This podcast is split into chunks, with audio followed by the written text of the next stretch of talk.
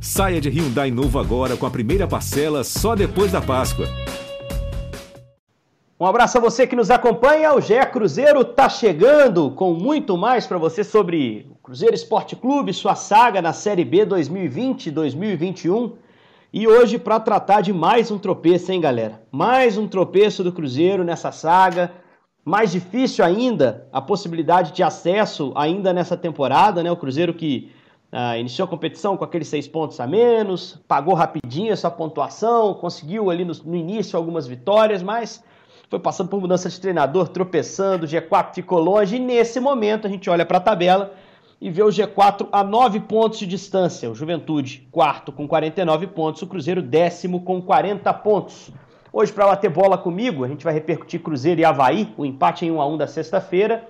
Jaime Júnior, sempre presente. Um abraço, Jaime. Opa! Um abraço a todos! E também a Lohana Lima, que de vez em quando abrilhanta aqui os nossos, nossos, os nossos podcasts, né? Hoje para falar do Cruzeiro, hein, Lohana? Tudo bem? Olá, pessoal, ligadinho com a gente no podcast do Cruzeiro. Sempre um prazer, tá? E vamos repercutir aí tudo que aconteceu nessa rodada, uma rodada que poderia ter terminado bem melhor para o Cruzeiro, né, Henrique? Poderia e deveria, né? Se o Cruzeiro é, vencesse o seu jogo, estaria mais próximo, sem dúvida, desse, desse G4, poderia naturalmente é, lutar mais claramente pelo acesso até o final da competição. O fato é que agora está longe, são nove pontos, e a gente vai falar do jogo. Um jogo que se desenhava com algumas dificuldades, porque o Havaí também é um time que vem com alguma reação. O Claudinei vinha de duas vitórias no comando técnico do time. Mas que durante os 90 minutos, Jaime, não sei o que você pensa, vou começar aqui com você, que estava comigo nessa jornada de sábado, de sexta-feira à noite, né? O Cruzeiro deu sinais que poderia vencer o jogo ali no primeiro tempo, quando controlou bem a partida, fez o seu gol, né? Que é o mais difícil. O ataque do Cruzeiro não funciona tão bem. O Cruzeiro sai na frente com o gol do Felipe Machado. E quando o jogo caminhava ali para os minutos finais, pressão do Havaí, que era esperada, e o gol saindo através do Valdívia, num cruzamento do Edilson, que vibrou muito, ex-jogador do Cruzeiro, né? Mas foram três, dois pontos perdidos que doeram mais porque estiveram muito perto do Cruzeiro até os minutos finais, né, Jaime? É, é verdade, Henrique. Mas vimos mais uma vez o Cruzeiro muito pobre na criação. O Cruzeiro tem apresentado esse problema nesta Série B do Campeonato Brasileiro. É, seja com o Ney ou com o próprio Felipão. Com o Felipão melhorou um pouco, porque se a gente pegar o jogo com o Brasil de Pelotas, foi um bom jogo do Cruzeiro na criação de jogadas. O Cruzeiro é, conseguiu incomodar bastante o, o goleiro da equipe do Brasil de Pelotas. Mas em muitos outros jogos, assim como este contra o Havaí, o Cruzeiro não conseguiu criar. No primeiro tempo contra o Vitória, por exemplo, achei muito parecido o jogo contra o Havaí no jogo contra o Vitória. Primeiro tempo contra o Vitória, o Cruzeiro não conseguia criar. Tentava na ligação direta, as jogadas não aconteciam. E aí vem o escanteio e aos 44 do primeiro tempo o Cruzeiro fez 1 a 0 num lance de bola aérea. Nesse jogo contra o Havaí, também o Cruzeiro com dificuldades na criação. Tanto que o goleiro do Havaí, gente, no jogo todo, o goleiro do Havaí não fez uma defesa difícil sequer. O Cruzeiro arriscava ali com chutes, um chute ali de fora da área do Sobs e tal, mas com a bola no chão o Cruzeiro não conseguia criar. E o forte do Cruzeiro é a bola aérea. E foi numa jogada ali pelo lado, cruzamento ali do Pote, que saiu o gol do Felipe Machado, ali já para o fim do primeiro tempo. E aí ficou aquela expectativa de que o Cruzeiro saí, saísse com a vitória de Santa Catarina porque a gente sabe que o Cruzeiro se defende bem. Então o Cruzeiro apostou nisso no segundo tempo. Apostou na sua defesa. E estava conseguindo controlar o jogo até ali os últimos instantes, quando acabou tomando o gol de empate. O que me incomoda é que o Cruzeiro. A gente falava no primeiro tempo, né, Henrique? O Cruzeiro estava pobre na criação. Poderia ter colocado o Giovani no jogo. Acho que o Filipão colocaria o Giovani no jogo. O Cruzeiro faz 1 a 0 ele abdica dessa, dessa alteração e prefere se defender. O Cruzeiro não consegue sair para o ataque no segundo tempo, é o Havaí tentando, o Cruzeiro se defendendo. E aí aquela história, né? Água mole em pedra dura, tanto bate até que fura, e furou.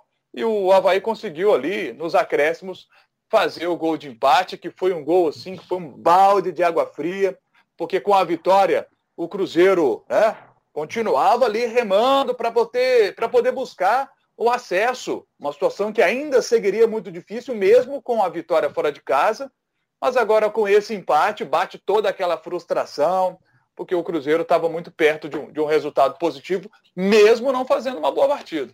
Ô, Lohana, o Jaime tocou no ponto é, que o Cruzeiro acabou recuando, né? O Cruzeiro escolheu recuar para proteger o seu resultado, apostando na boa defesa que tem. Você enxergou da mesma forma ou você acha que foi o Havaí do Claudinei lá com algumas mexidas, com uma postura diferente nos minutos finais, que encurralou, que jogou o Cruzeiro lá para trás?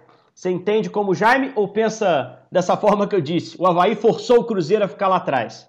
Ah, Henrique, eu acho que teve um pouco das duas coisas no decorrer da partida. E aí, enquanto o Jaime estava falando, eu estava pensando aqui, é, o Filipão parece ter encontrado a sua escalação ideal, né, com esses pilares no meio de campo, jogando com o Adriano, com o Jadson Silva e com o Felipe Machado. Enquanto o Jaime falava, eu me lembrava aqui dessas opções, né? O Jaime citou na sequência a possível entrada do Giovani, o próprio Regis, que foi esse camisa 10 do Cruzeiro em boa parte da temporada, e não só com o Filipão, o Regis ao longo da temporada não conseguiu uma sequência, fazia um jogo bom, outro não. Então eu acho que passa muito por aí o fato de o Filipão ter encontrado essa escalação. E aí, enquanto o Jaime citava essa questão de que o Cruzeiro, com esse, com esse estilo, né, não colocando o Giovani depois do gol, abdicando de atacar, é, eu entendo que o Filipão encontrou essa escalação, mas ela me incomoda também de alguma maneira, porque eu penso o seguinte: talvez essa escalação poderia ser, dependendo do adversário, uma escalação de segundo tempo e não de primeiro tempo.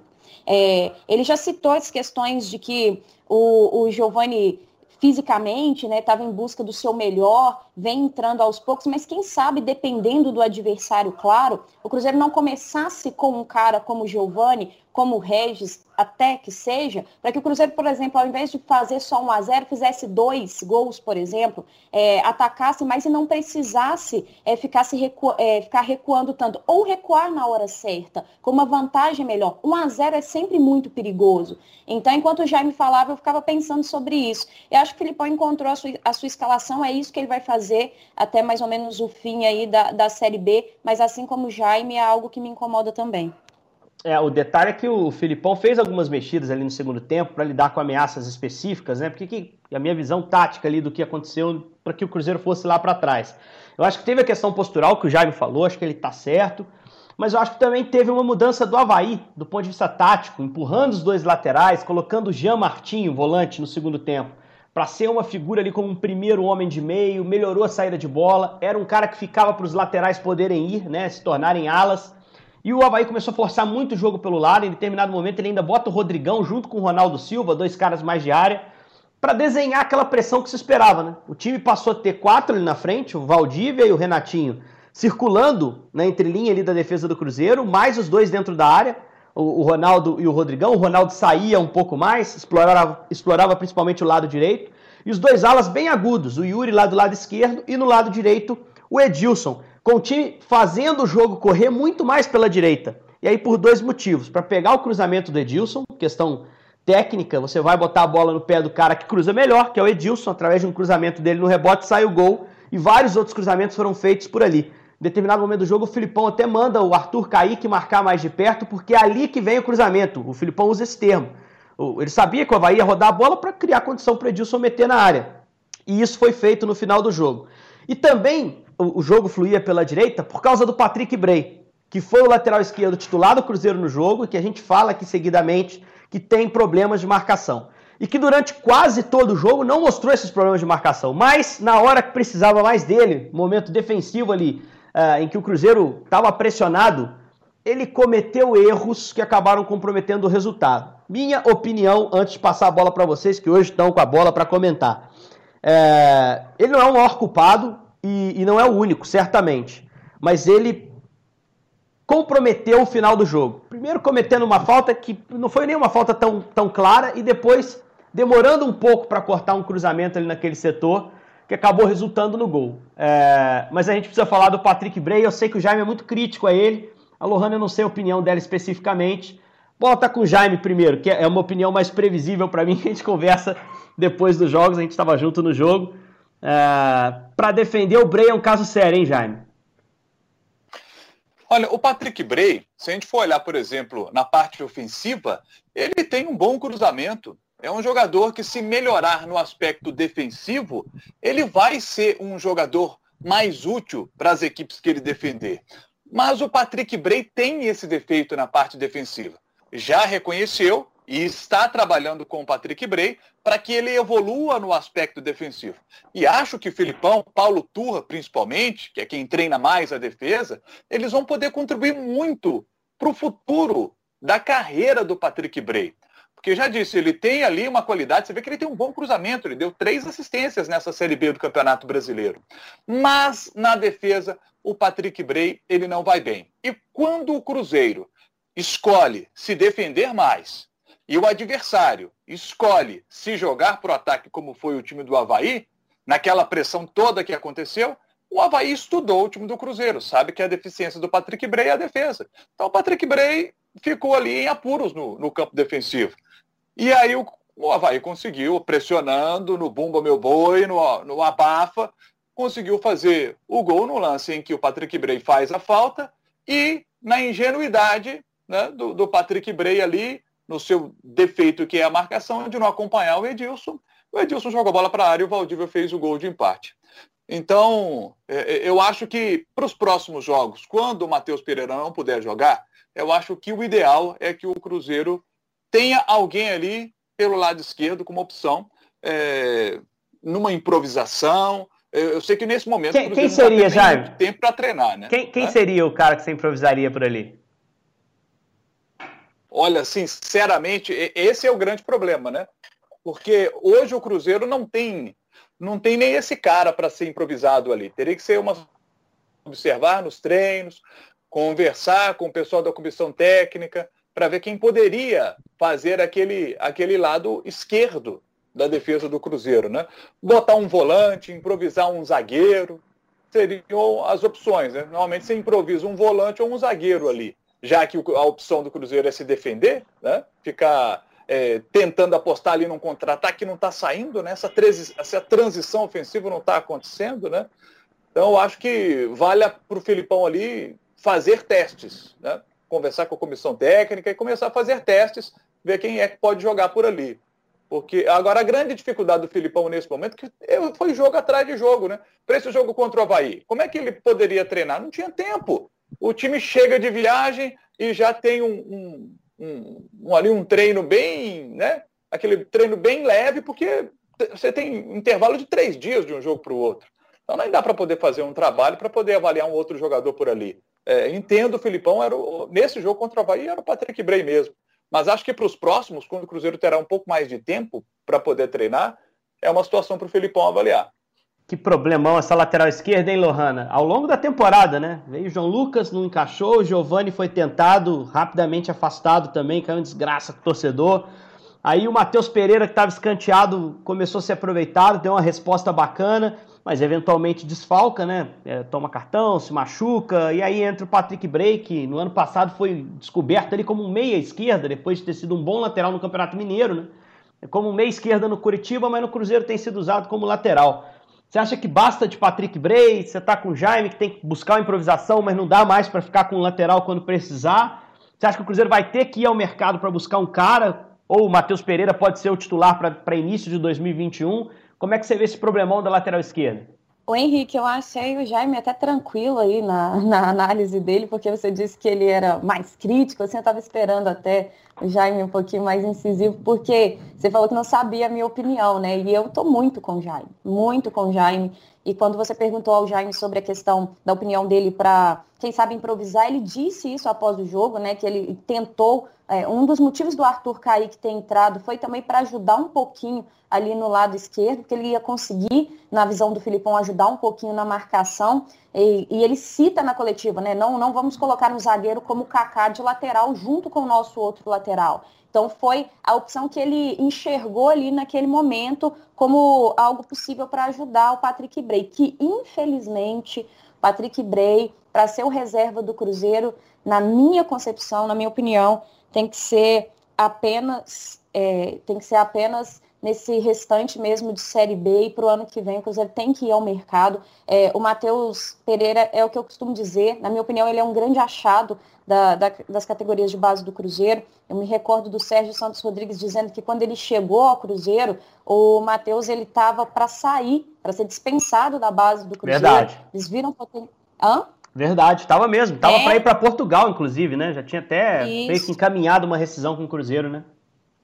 Isso, e aí eles viram potencial no Matheus Pereira. É um jogador que eu gosto, que tem que evoluir também, mas eu estou muito com o Jaime. Infelizmente, o Patrick Bray ele tem problemas de marcação e são problemas muito sérios, são problemas assim estruturais de provavelmente de uma categoria de base que, que em que ele não tenha conseguido é, explorar o, o, principal assim dos fundamentos, sabe? O, o, Patrick ele toma alguns dribles que são desconcertantes, são, são situações que, que o jogador quando vai para o mano a mano com o Patrick Bray provavelmente o Patrick Bray sempre vai perder e ele vai perder de uma maneira muito ingênua, sabe? Muito até inocente, assim, para um jogador que já não é mais tão jovem, um jogador que foi o destaque ali do Tupi numa das edições do Campeonato Mineiro e por isso abriu os olhos do Cruzeiro para a contratação, passou pelo Coritiba, ou seja, já é um pouco experiente em questão de competição nacional, jogou pelo coxa, jogou lá na frente, como você mesmo citou, e infelizmente defensivamente ele chega a ser um jogador que a gente olha e pensa, o defeito é muito grave e nos fundamentos ao longo da própria categoria de base mesmo. Então, é, é, como recentemente alguém no podcast, eu não lembro quem, se eu não me engano foi o Rogério, agora não vou me lembrar quem exatamente, disse que acredita que todo mundo pode melhorar e eu também acredito muito nisso. Se eu não me engano foi o Bob Faria, foi o Bob.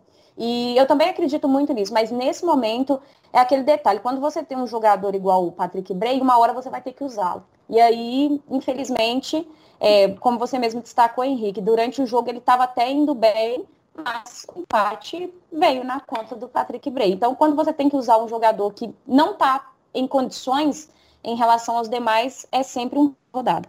É, esse, você falou essa frase aí, eu lembrei do, do Oswaldo Pascoal, que hoje está até na Fox, mas era meu companheiro de Rádio Globo. A gente fazia enquanto a bola não rola todo domingo, e ele dizia sempre: não tenha jogador ruim no seu time, no seu elenco, porque o bom machuca. Então o ruim pode ter que jogar. Eu não acho que o Bray seja um jogador ruim. Eu acho que ele tem seus problemas de marcação. É, e acho que houve outras falhas também no lance do gol do Havaí. A dele foi grave, a falta foi desnecessária, ele demora a chegar na cobertura do cruzamento, mas o Arthur Kaique afasta mal a bola no cruzamento, deixa essa bola viva na área, numa posição que tinha dois caras do Havaí e nenhum do Cruzeiro, força o time a ter que fazer uma nova cobertura. Essa bola passa alta para o Fábio, ninguém fecha segundo pau, tem dois do Havaí fechando lá, se aprofunda no lance é, eu acho que você analisar, o Bray entregou o jogo, o Bray falhou no, no, lance capital. É uma análise rasa. Ele falhou sim, mas há outras coisas que poderiam ter sido ajustadas. Até a questão postural, que o Jaime bem colocou, o Cruzeiro se permitiu ser pressionado, entre aspas, né? Não conseguiu dar respostas, teve chance de contra-ataque e não encaixou, poderia ter feito um segundo gol e liquidado a partida. Então acho que Oi, tudo Henrique. isso pesa no, numa análise desse, desses pontos que ficaram pelo caminho. Fala, Jaime. Quer ver um detalhe? É, essa semana estava estudando para o jogo do América contra o Figueirense, e aí ouvindo os companheiros de Santa Catarina no podcast deles, e eles falavam a respeito do, do Jorginho, técnico, que estava precisando colocar um, um, jogador na lateral direita, porque o Thiaguinho estava fora, tinha se machucado, e aí ele começou a pensar quem colocar. Aí ele colocou o Everton Santos. Everton Santos, um atacante que atua pelo lado direito, a torcida não gosta muito dele, não vinha de boas atuações, ele improvisou o Everton Santos.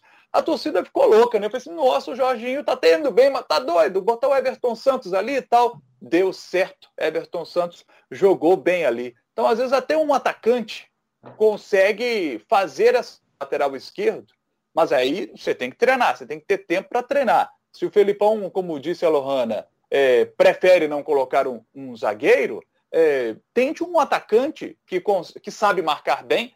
Então o Cruzeiro ganharia até uma, um, um potencial ali ofensivo pelo lado esquerdo. É, são situações que o Cruzeiro precisa treinar. A questão, quando você me pergunta, quem que você acha que pode jogar ali? A gente não vê treino. A gente não vê treino mais, né?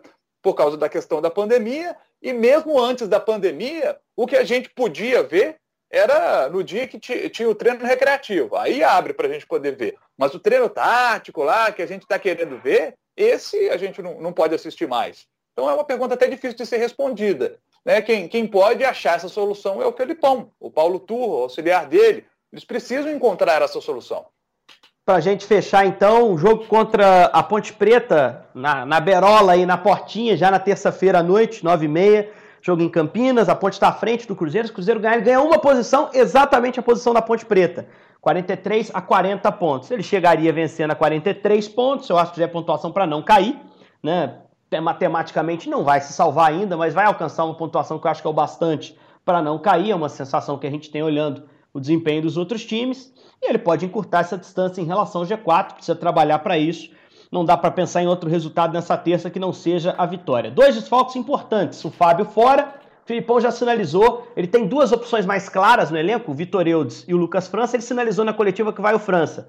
Acho que é a opção mais, mais experiente. Embora só o Eudes tenha jogado na temporada, o França não jogou pelo Cruzeiro na temporada, o Eudes jogou um jogo contra o Patrocinense, foi o único jogo que o Fábio ficou de fora. Esse vai ser o segundo jogo que o Fábio fica fora. E na frente, sem o Sobis, esse desfalque importantíssimo. E aí há mais opções, o leque é um pouco maior, pelo menos três de cara. Marcelo Moreno, Thiago e Sassá, jogadores da posição. Ele pode usar o Potker avançado, ele pode usar o Kaique avançado, entrar com o Giovanni, ele pode mudar a frente de acordo com a característica dos caras. Uh, pergunta você, Lohana Lima, quem é que deve ir na vaga do Sobis e se você concorda com o Filipão, pelo menos a sinalização dele, que o França, o Lucas França, é a melhor opção para repor o experientíssimo Fábio são desfalques importantíssimos, né? O Cruzeiro perde muito, não tendo o Fábio, não tendo também o Sobis lá na frente. É o detalhe que o Jaime falou, né? A gente não, não consegue ver treino mais, mas o Filipão destacou que pelos treinos e pelo que ele está observando seria o Lucas França. Então ele deixou assim claro que o desempenho dele né, durante a semana, no dia a dia, é, tem o agradado e por isso ele deve ser o escolhido aí para substituir o Fábio, apesar de, você ter citado essa questão do Eudes ter jogado na temporada, né, Henrique? Agora, em relação ao substituto do Sobis, pelo que o Filipão indicou também, né, ele citou o próprio nome do Moreno, o nome do Thiago nessa, nessa entrevista coletiva pós-jogo. Me agradaria mais, bem pessoal, tá? Se ele avançasse o Potk. É, hoje, dentro das opções aqui, é o que eu mais é o que mais me agrada. E, e aí, e aí pode... jogaria com Ayrton e Kaique, né? Os dois abertos. Isso. Essa isso, seria a ideia. Do, Bacana. É, isso. É o que mais me agrada. Mas eu acho que ele vai de centroavante, pelo que ele falou na coletiva. E pelo que a gente conhece dele. Eu acho que ele vai de centroavante. Né, para essa partida. E lembrando, né, Henrique, rapidinho, que a melhor exibição dele em toda a Série B, talvez em toda a temporada, foi contra a própria Ponte Preta, né? Aquele 3 a 0 que o Cruzeiro venceu com autoridade aqui no Mineirão, ainda sob o comando do Ney Franco, reencontra essa Ponte Preta agora, num momento em que consegue uma sequência melhor no campeonato, com esses dois desfalques e fora de casa, mas para o torcedor ficou bastante aquela imagem daquele jogo contra a Ponte Preta. Queria o torcedor do Cruzeiro que o Cruzeiro jogasse todo dia como jogou contra a Ponte no primeiro turno, né? Bem lembrado, naquela ocasião a Ponte estava no G4 e mesmo com a derrota continuou no G4. Foi um jogo de fecho de rodada, como a coisa mudou, né? Hoje a Ponte está lá embaixo, nono lugar. Está pertinho ali do Cruzeiro, né? Que estava numa campanha, tentando uma campanha de recuperação naquele momento. Uh, com o treinador Fábio Moreno, demitiu recentemente o Marcelo Oliveira. O Marcelo não vai reencontrar o Cruzeiro, portanto vem de uma vitória contra o Confiança fora de casa, né, Jaime? A Ponte é um time que, que deu sinal positivo na última rodada, que em outro momento era cotadíssima pro acesso. Nesse momento, mais embaixo. Você acha que a Ponte briga em cima? O que, que você pensa desse adversário de terça? Ah, não acho que a Ponte briga em cima, não, viu? Sinceramente. A Ponte Preta era treinada pelo Marcelo Oliveira, que foi demitido depois da derrota em casa para o Havaí e agora efetivou o, Fabinho Moreno, né? Foi efetivado como técnico, coordenador técnico da Ponte Preta. É, inclusive, para esse jogo, é, é, o, o, time da Ponte Preta vai ter três desfalques pelo terceiro cartão amarelo. O zagueiro Wellington Carvalho, o volante Neto Moura e o meia Luan Dias. Voltam ao time Juan Renato e o Bruno Rodrigues. Juan Renato é zagueiro, o atacante Bruno Rodrigues, os dois são titulares da equipe ainda vai ter o Vinícius Zanocelo, que é da seleção sub-20. Ele volta também, fica à disposição. Ele deve ficar no banco de reservas ou talvez possa até começar o jogo ali no lugar do Neto Moura. Agora, o time da Ponte, nesse jogo contra o Confiança, é, vi muita disposição nesse jogo da Ponte contra o Confiança. Agora, ainda faltando organização, faltando mais qualidade com a bola nos pés. Eu olho a Ponte Preta jogando, não consigo ver a Ponte Preta entre os quatro que vão subir. Sinceramente, acho que a Ponte Preta vai ficar mesmo ali no, no meio de tabela. Não, não, não sobe não, viu, Henrique? É isso aí. A Macaca tá numa situação delicada também, assim como a do Cruzeiro. Se a gente está admitindo aqui que ah, tá... Henrique, Pois não, um Jaime. Detalhe. Claro. Só um detalhe. Acho que a ponte não sobe, mas a notícia ruim para o Cruzeiro é que a, a, ponte venceu na rodada passada. É, eu posso até ter o direito de dar a minha opinião e achar que a ponte não sobe, mas a vitória da ponte dá aquela animada na, Oh. na torcida, comissão técnica, né? Já vai para o jogo contra o Cruzeiro, é o jogo da vida, não pode perder de jeito nenhum, como também é para o time do Cruzeiro, porque o Cruzeiro ainda tem chances de acesso, mas teria de vencer todos os oito jogo, jogos que restam para fazer 64 pontos. Ou então vencer sete das oito partidas para fazer 61 pontos e torcer que o desempenho ali dos times que estão à frente caia para poder subir com 61 pontos. É, a, a, rodada foi para o Cruzeiro, né, porque Cuiabá e Juventude venceram. Foi boa pelo aspecto de Sampaio e CSA terem perdido. Né? É, o Sampaio Correia, inclusive, três derrotas nos últimos quatro jogos. É o time que está em queda ali, o time do, do Léo Condé, nessa reta final, não está conseguindo dar aquele sprint, né? Havaí e Guarani empataram. O Guarani empate do Guarani, empate do Guarani foi ótimo para o Cruzeiro. O Guarani está numa ascensão, é. esse empate com o Figueirense aí, né? É um empate, acho que inesperado lá para o Felipe comandando o Guarani, né, Jaime? Exatamente, foi um ótimo resultado. Resultado ruim mesmo foram essas vitórias do Cuiabá é. e do Juventude, porque aí eles conseguiram dar uma desgarrada ali de Sampaio Correia e, e, e CSA e do próprio Cruzeiro, né, abrindo nove pontos em relação à equipe do Cruzeiro. Então esses, esses resultados foram bem, bem ruins para a equipe do Cruzeiro. Acho que vale a gente ficar de olho aí na rodada, porque teremos o Juventude pegando o Operário em Ponta Grossa. O Operário é aquele time de meio de tabela, mas está com 38 pontos. O Operário precisa ainda somar pontos para poder garantir permanência na primeira divisão. Então pode ser que o, o, Operário, jogando em casa, jogando em Ponta Grossa, consiga aí um resultado positivo contra o Juventude. O Cuiabá vai jogar contra o Náutico no Recife. E o Náutico, que estava muito mal, o Náutico a gente trabalhou em jogos contra o, do Náutico, e assim, Náutico é um time muito, muito mal na Série B, o time não consegue jogar. Agora, assumiu o Hélio dos Anjos, e nos últimos quatro jogos em casa, três vitórias e um empate.